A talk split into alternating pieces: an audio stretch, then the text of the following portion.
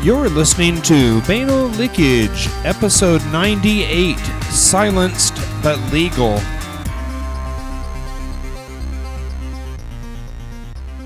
I'm getting getting a bit behind again here. uh, the original week for recording this uh, was supposed to have been Sunday, February 19th. It is Sunday, March 12th. so yeah, i have got I've got a few episodes here, but nowhere near where I was last year. So uh, this uh, so for this week, uh, we cover a lot of political stuff. Yeah, I know I'm I really am trying not to do a lot of political stuff. It gets it gets annoying after a while, but uh, but uh, anyway, uh, but a nice positive shameless plug. So with that, let's start the news.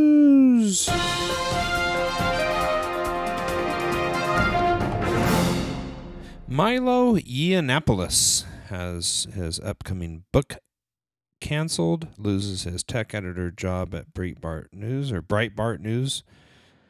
Uh, so yeah, so while uh, while Bill Maher is trying to claim credit for the start of the downfall of Milo, I think his ultimate downfall happened much earlier by Milo himself when he was a guest on a podcast called Drunken Peasants uh, back in uh, July of 2016. Uh, so, on that podcast, Milo proceeded to defend older men having sex with 13 year old boys, going so far as to support a form of child molestation as sort of a gay coming of age.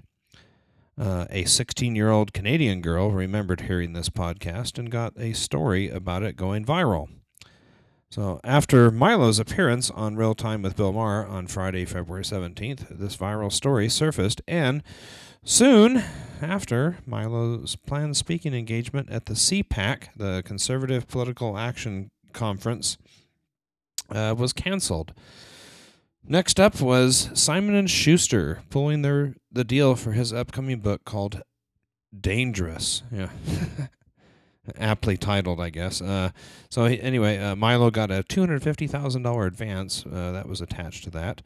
Um, d- did he get to keep the advance? Uh, every news story I've read about it doesn't say that they asked for the advance back. So I, maybe he maybe he got to keep that quarter mil uh, for his hate speech and everything like that. So, and then uh, yeah, so and then his forced resignation of tech editor at Breitbart News. So uh, the forced is something I put in there, I, as I feel was pretty much the main people at Breitbart, whose hard edged right wing and alt right positions were saying that the pedophilia supporter they employed was too much baggage. Yeah. Breitbart News, you know, evidently for uh, for an ultra conservative news source, we now found what is too far for them. So, uh, on the subject of Bill Maher's hosting this vile guest, uh, his comparison of Milo to the late Christopher Hitchens uh, went too far for this fan. So, um, you know, I, I have talked about uh, other things that have bothered me. I think in, in previous episodes, you know, I, you know, Jimmy Fallon normalizing Donald Trump. I don't watch Jimmy Fallon anymore. Um, you know, I, I didn't really think he. I mean, I, I knew he was kind of funny. Um, now Bill Maher, you know, is different. I've I've seen Bill Maher live. I saw Bill Maher uh, here in Salt Lake City back on Saturday, February 11th, and loved the show. I laughed my ass off the whole time. So, um, am I still a fan of Bill Maher? Yes. You know, I'm I'm criticizing him for what he did. I'm not going to drop my support for him completely. Um, I don't think he pushed Milo that far. You know, I mean, you know you know, I, am I'm, I'm still gonna watch Real Time with, with Bill Maher on HBO. Um, I, I, I, I did make it a point to not watch the Milo interview live, so um, I I've since kind of caught part of it here and there. I he's just a vile guest, you know. I well, I, he was a vile guest on Bill Maher, but I don't like him. He's he's just you know, it's not you know, I don't I, I'm all for free speech and everything, but my God, you know, I mean and it's, this is not has anything to do with free speech, but I'm you know for people speaking their mind and everything, I, I don't have a problem with that. But uh, you know, I just didn't want to watch him. I um, I did watch uh, the overtime uh, segment that they show on on YouTube, uh, where uh, guest, other guests Larry Wilmore and Malcolm Nance laid into Milo's BS and told him to go F himself. So I'm trying to keep this podcast where I don't swear too often. But uh, yeah. So. So the idea that that the blind Milo supporters are ranting about his free speech rights being taken away from him are hilarious at best. Any private or public company doing business with anyone can rescind their offers of, of employment or you know contracts or whatever that they previously made for any reason they see fit to protect their business interests. It's not free speech. You know, free speech violation is when the government silences you. That's pretty much you know, there, there's more details to that, but that's pretty much the simple thing. There's no government silencing this Milo freak. So just companies he's done business with that they don't they're wanting to cut their ties because well they've you know while I you know I, I raised some questions about those that pulled their offers you know I mean you know as it appears that again you know like Breitbart News pedophilia is the, the line that got crossed in the deal breaker ignoring all the other vile and inhumane statements Milo's made in the process of an ongoing business dealings. Yep. So evidently, pedophilia is it. You know, you you embrace pedophilia and you promote it and you and you don't shun it. Uh, evidently, that's what the line gets crossed for any business. You know, right wing or liberal or or whatever it seems here. So. Uh, for now, it's nice to see that a person like Milo has been given a a fall that he was pushing for. Um, I'm sure that we've not heard the last of Milo, uh, which is unfortunate for anyone wishing that his disgusting words would be unheard for the long haul. So yeah, um, no more. I God, I don't really want to talk about this freak anymore. It has nothing to do with his sexuality or anything like that. He's just a vile person. You know, I, will I'll put him, I'll put him a little higher than uh, than Tomi Lahren, like I talked about a couple episodes ago. Fox News' Chris Wallace gets bold with Reince Priebus. Uh, so it started with Trump's tweet uh, where he called the main channels ABC, NBC, CBS, and newspapers like New York Times, uh, their, their news divisions, fake news, and that the press was the enemy of the American people. So Chris Wallace, who hosts a Sunday morning talk show on Fox, noticed that his station was left off the list. So he interviewed Trump's chief of staff here, Reince Priebus to be on the show. Uh, he wasted no time in grilling him on the subject of the of the tweet by Trump. Uh, by asking Reince if the president really does believe that a free and independent press is a threat to the country. After some back and forth between the two, Chris Wallace tells Reince that you don't get to tell us what to do, and you don't get to tell us what to do any more than Barack Obama did. So he mentioned how Barack Obama refused to be on the show until uh, towards the uh, the end of the political or the, the campaign season and the election time. Uh, he mentioned how Barack Obama refused, uh, you know, and how he, you know, re- his refusal to be on the show, how he whined about Fox News.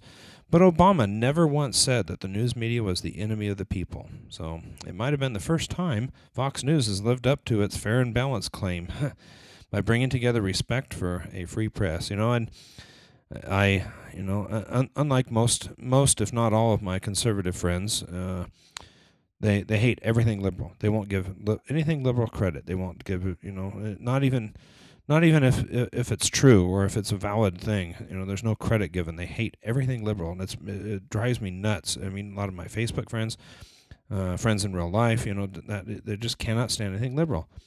I'm liberal, lifelong liberal. If I see some some good and even if it's on Fox News, which I don't watch, I'm going to praise it, just like I am now with, with this news story.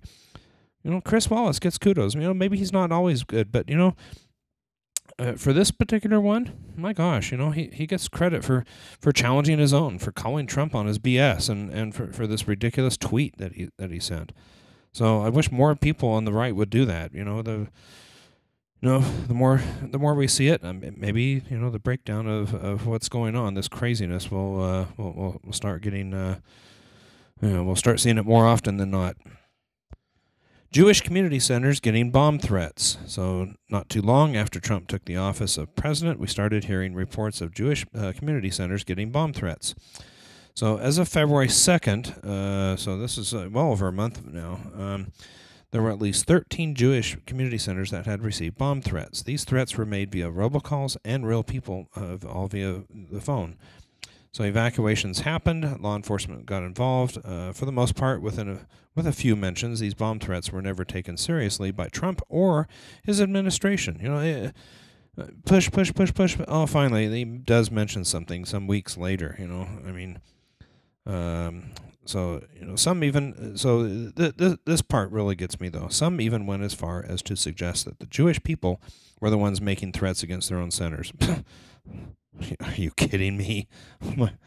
so unbelievable that a suggestion like this would be made, but given the lack of support for most people, then who they seem you know they deem credible, I'm actually not surprised by this assertion uh, by the administration. Fortunately, they have only been threats so far, with no actual bombs found in any of the inc- in all of the incidents reported. So, um, I really hope that uh, you know that this gets taken seriously by uh, many people, not not just those of us that are uh, regular citizens. So, let's move past all this hate.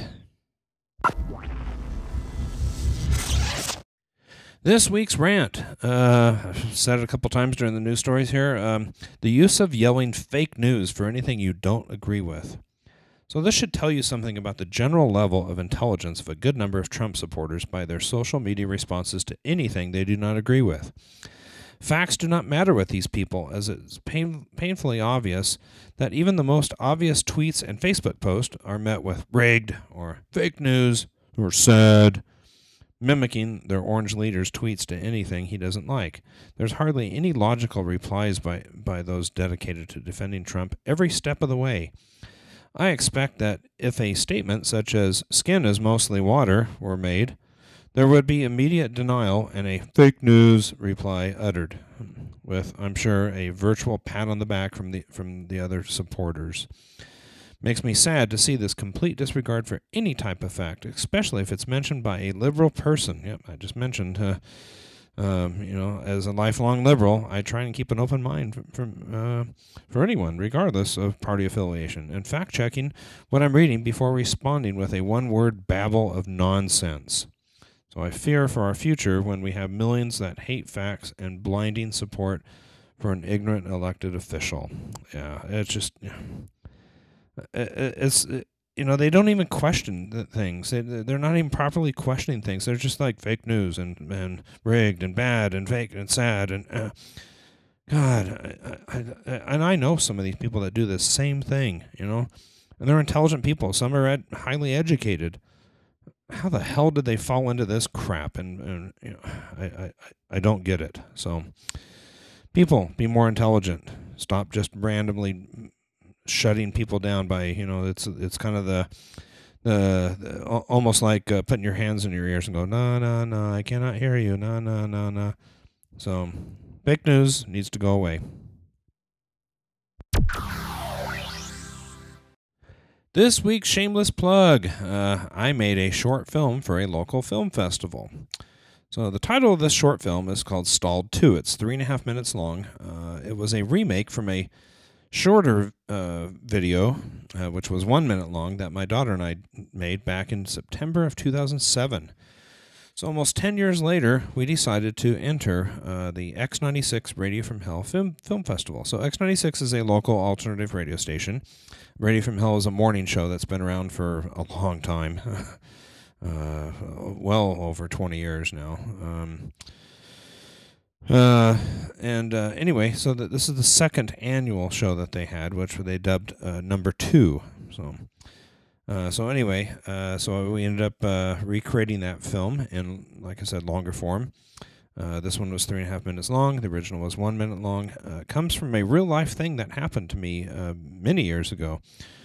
Back when I was in a grocery store bathroom and you know shopping, and I had to go. So And so I got into the stall and started. Uh, things happened, and there was no toilet paper in the stall. So, so I, uh, I, I looked up the store's number. You know, this is before internet on phones. So, so obviously I did like a four one one call or whatever. Um, I called the store and had someone bring me toilet paper. Yeah, it really happened. Yeah.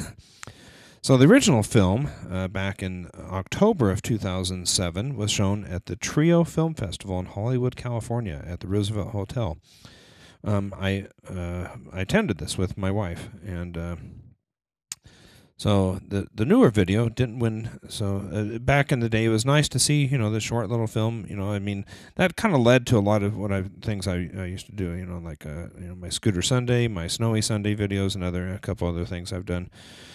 Uh, and I didn't keep up with it, so uh, I'll get into that in here in a little bit towards the end of this. Um, but anyway, uh, it was nice to attend that. Uh, so the newer video uh, did not win any, any awards or prizes at the X96 Film Festival, which was held uh, February 22nd.